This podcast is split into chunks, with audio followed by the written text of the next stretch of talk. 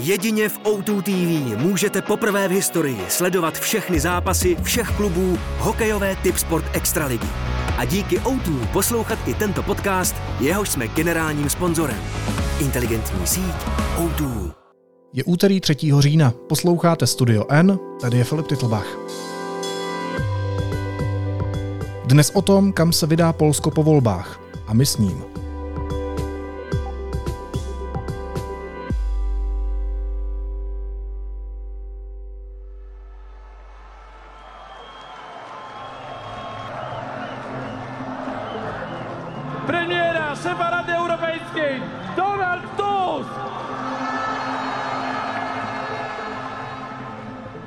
In Poland, just two weeks before parliamentary elections, the opposition coalition is holding a rally in Warsaw in hopes. Opposition leader Donald Tusk, who was once the European Council president, is trying to get rid of the controversial nationalist government that's been eroding the rule of law.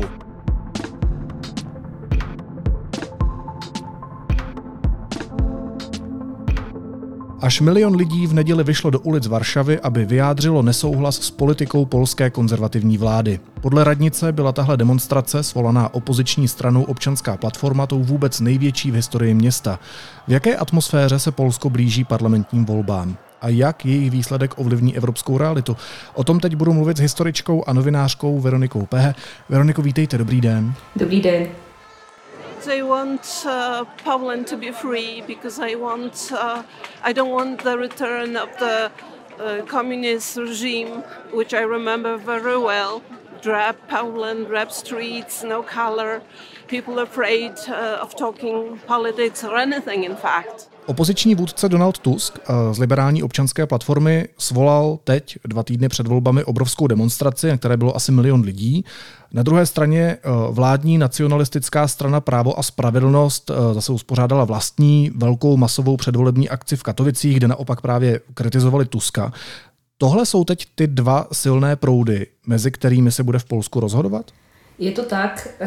V podstatě ta polarizace té politické scény na eh, právo a spravedlnost a občanskou platformu, respektive občanskou koalici, eh, to je vlastně dlouhodobý fenomén té polské politické scény.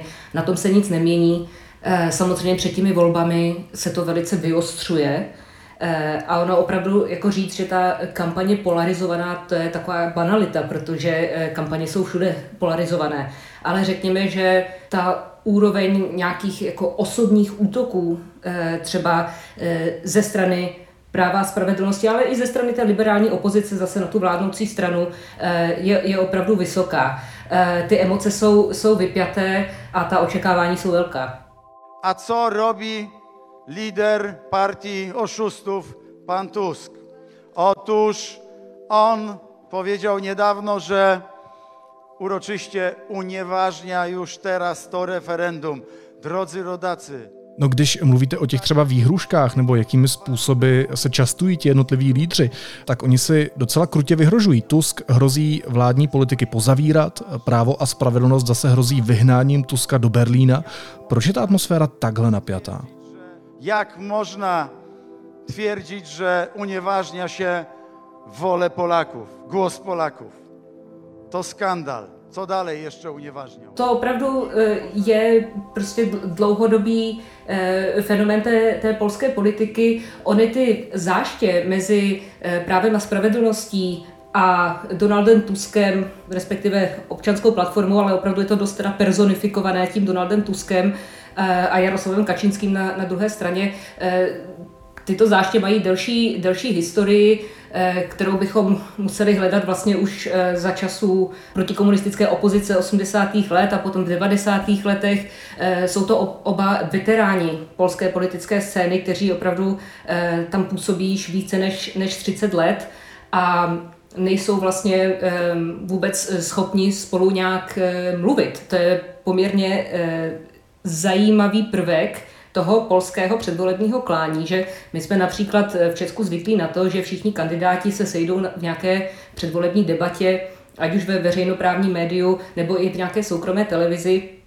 Ehm, Ačkoliv třeba i v Česku někteří kandidáti jako Andrej Babiš třeba vyhrožovali nebo tvrdili, že nechtějí se účastnit některých konkrétních debat, tak většinou se teda nějakým způsobem ti kandidáti sejdou. Polsku tohle to vlastně není možné v té současné situaci. Jaroslav Kačínský a Donald Tusk spolu nemluví a ani není možné je dostat do jednoho televizního nebo rozhlasového studia, aby si vlastně eh, vyměnili nějak otevřeně názory, aby veřejnost si mohla vyslechnout jejich eh, argumenty a jak reagují na sebe navzájem.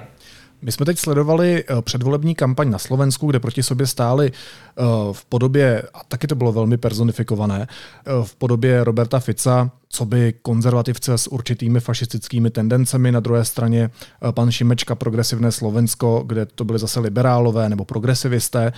Co je to za souboj v Polsku? Je to tam podobné, anebo je to v něčem komplikovanější nebo jiné? Ta polská politická scéna je trochu jinak rozložená.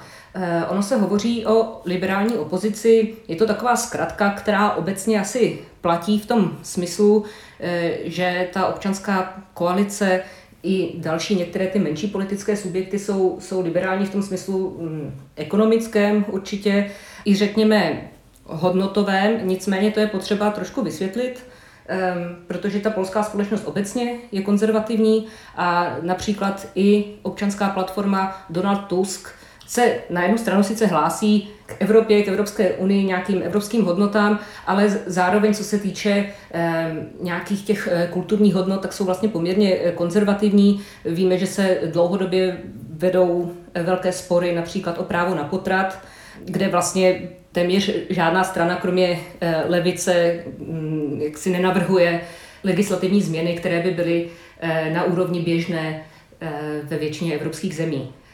Ten, ten vliv, řekněme, katolicismu je, je v Polsku pořád velký. I u těch stran, které se označují jako liberální, které vlastně jsou vlečten podle nějakého, řekněme, širšího evropského standardu poměrně konzervativní. Přesně. Právo na potrat ještě mě napadá z těch kulturních válek práva LGBTQ lidí. To se taky hodně řeší v Polsku.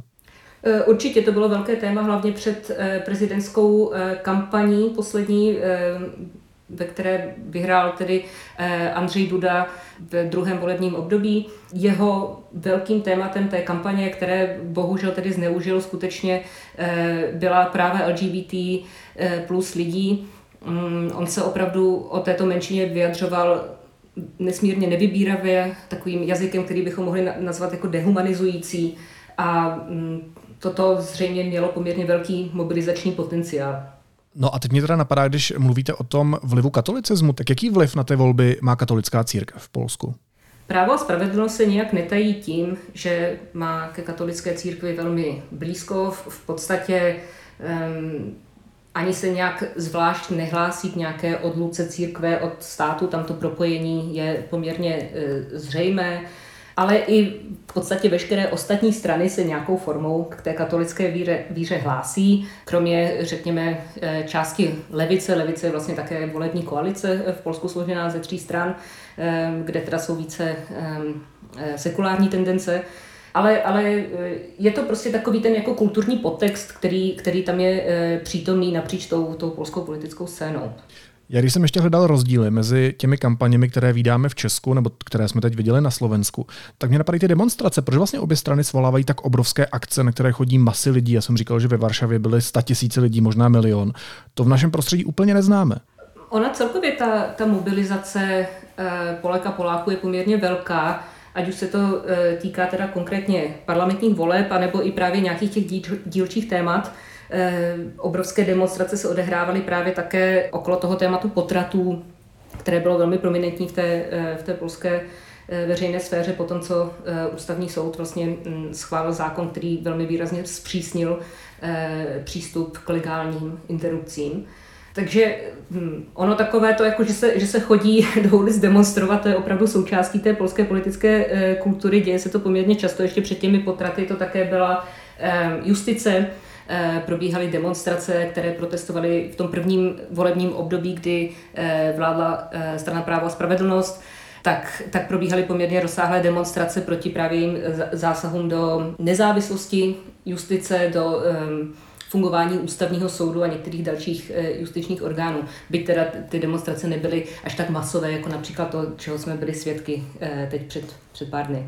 No a když si představíme, o co teda v těchto volbách ve skutečnosti jde, tak jaké Polsko si představuje právo a spravedlnost? Eh, to si možná trochu můžeme představit z toho, jakým způsobem dneska vládne.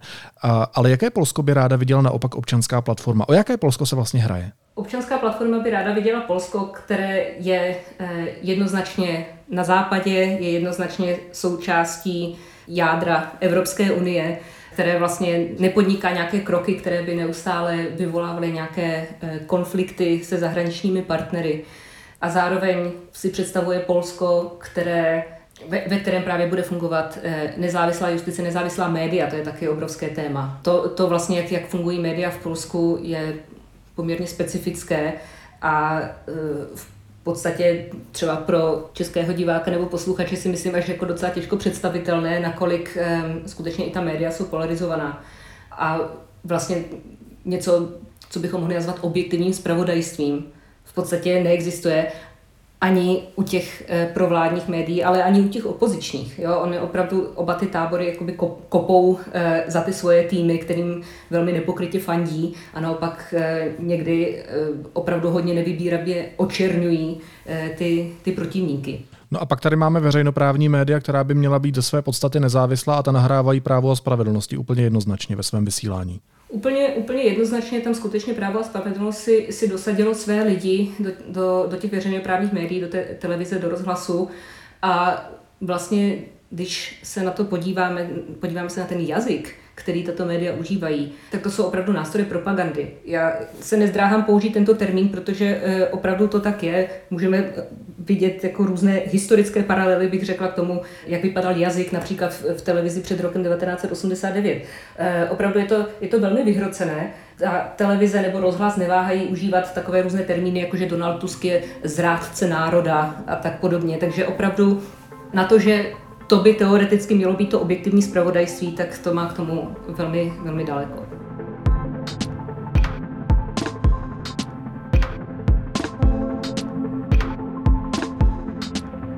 No, tak jako tak, tak Poláci a Polky budou volit 15. října eh, a zatím to vypadá, že k vítězství míří spíš vládní strana Právo a spravedlnost, protože podle dat z konce září by získala přibližně 38% hlasů, opoziční občanská platforma by podle webu Politico získala o 8% méně. Eh, může opozice ještě tu situaci zvrátit a ty volby vyhrát, anebo už je to prohrané předem?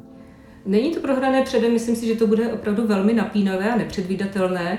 Dokonce jsem viděla nějaký nejnovější průzkum, no samozřejmě těch průzkumů je teď hodně, každý má ta čísla trošku, trošku jinak, ale eh, ten jeden z těch nejnovějších průzkumů opravdu naznačoval, že ta povolební aritmetika by mohla být taková, že eh, právo a spravedlnost nesloží koalici, která by měla většinu v parlamentu, protože její v podstatě jediný možný koaliční partner je strana Konfederace, což je eh, strana krajně pravicová, ultranacionalistická, eh, ještě do větší míry než právo a spravedlnost. A že ty ostatní subjekty, které se eh, pravděpodobně do polského sejmu dostanou, by vlastně mohly mít většinu. Ale vše bude vlastně záležet na straně, respektive volební koalici, která se jmenuje Třetí cesta, mm, což je eh, koalice dvou, řekněme, křesťansko-demokraticky orientovaných stran. To, jestli se dostanou do Sejmu, bude zásadní pro ten koaliční potenciál eh, té liberální opozice. Já jsem viděl, že právo a spravedlnost opět straší migranty. Eh, to už vypadá, jako bychom tady v Evropě bez strachu z migrace neuměli dělat kampaň. Své by o tom mohl říct Tomio Okamura nebo Andrej Babiš. Ale vlastně zase nutno říct, že právě ta karta uprchlíků často vede k určitému volebnímu úspěchu. Eh, je ta kampaň v Polsku férová? No, férová si myslím, že, že není, eh, že opravdu se, se hraje na, na emoce a ono jako u těch migrantů, já si myslím, že je podstatné říct, že to je téma, které je zneužívané ve volebních kampaních, nejen v Polsku, ale všude, protože vlastně se využívá velmi instrumentálně jako nějaká hrozba a zapomíná se na to, že ti migranti jsou lidé.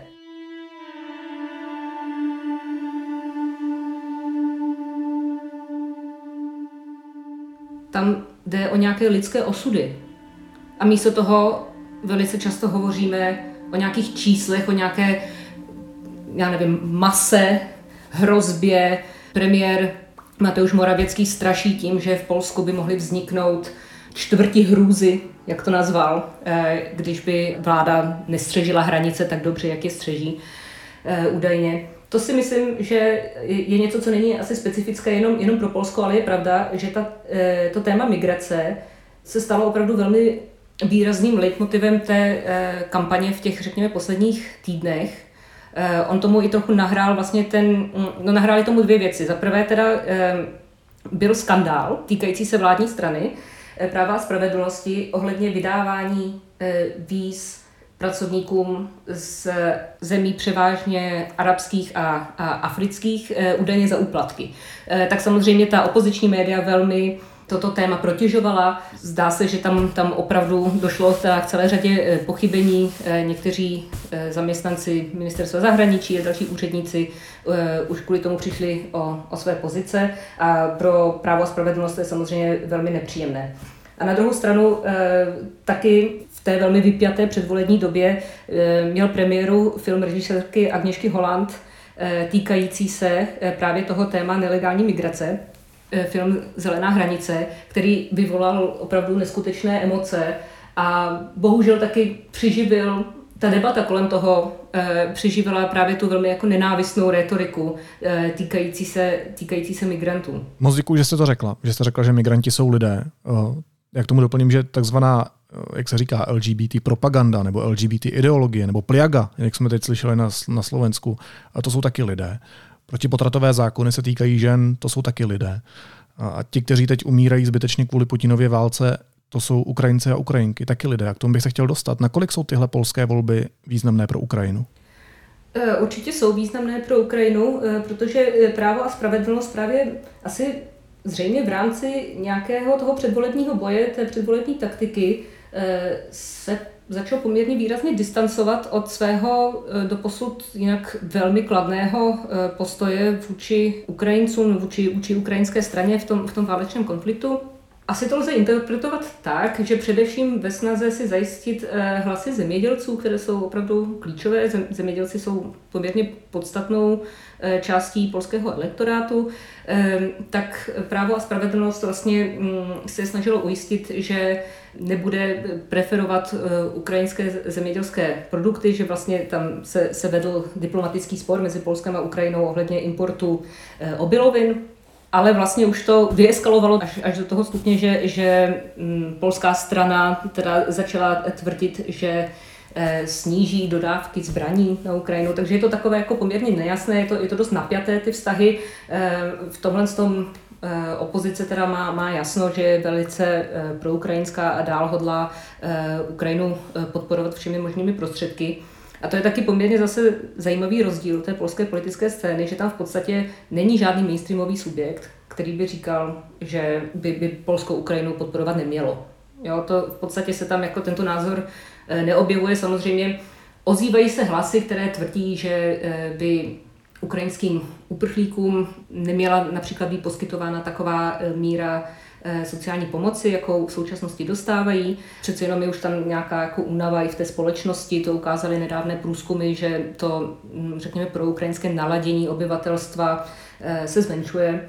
Ehm, ta, ta trpělivost nebo ta ochota nějak se jako dělit a, a, a solidarizovat už, už trochu dochází.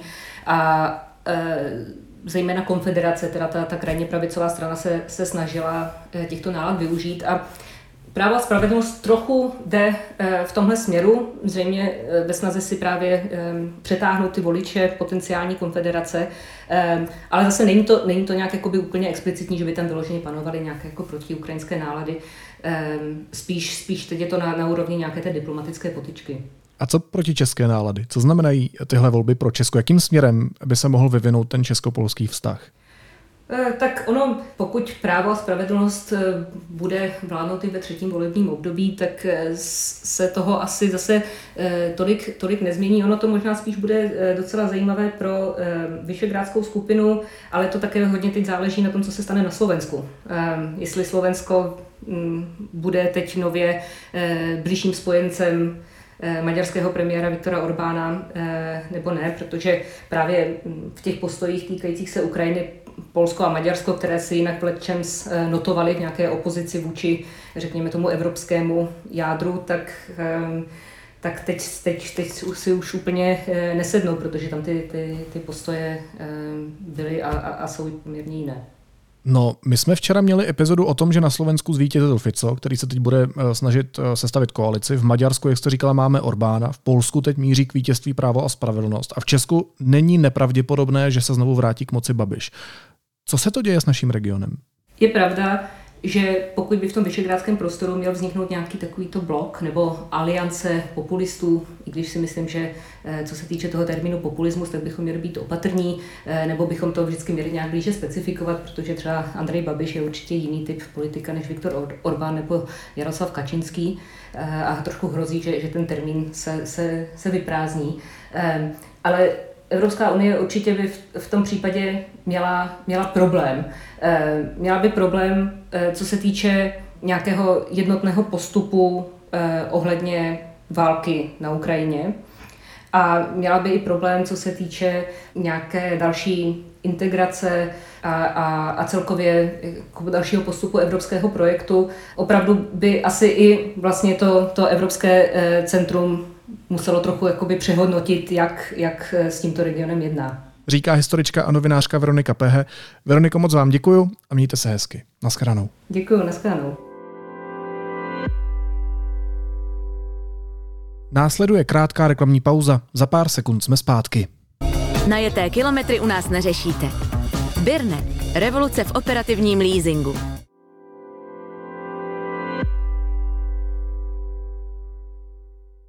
A teď už jsou na řadě zprávy, které by vás dneska neměly minout.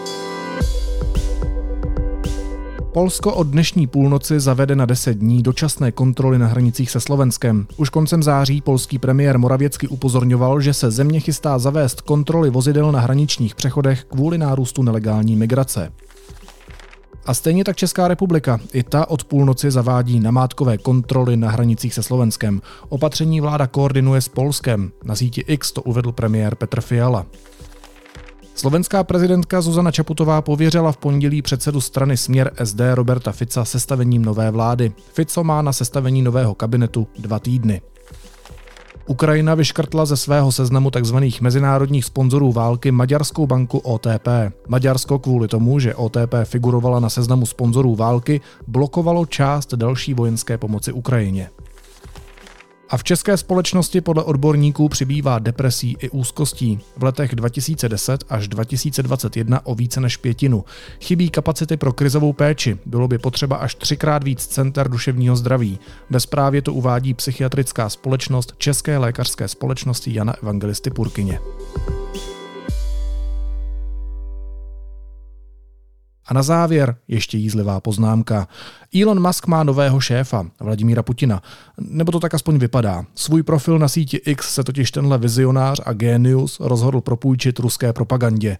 Třeba teď sdílel fotku Volodymyra Zelenského, prezidenta země, která neuvěřitelně statečně vzdoruje krvavé agresi Ruska. A Zelenský má na tomhle memu zdánlivě napjatý výraz ve tváři. Musk k fotce napsal, když si z pět minut neřekl o miliardovou pomoc. Pane Masku, Ilone, Jestli jste opravdu vizionář a génius, to nevím. Ale vím, že i vy byste měl občas prostě sklapnout a pak sednout do auta a nechat se vystřelit do vesmíru. Ideálně i s Putinem. Naslyšenou zítra.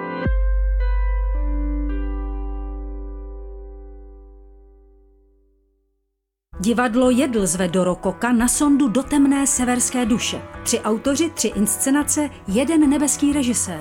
Manželská historie je inspirovaná životními peripetiemi dramatika a nepřítele žen Augusta Strindberga.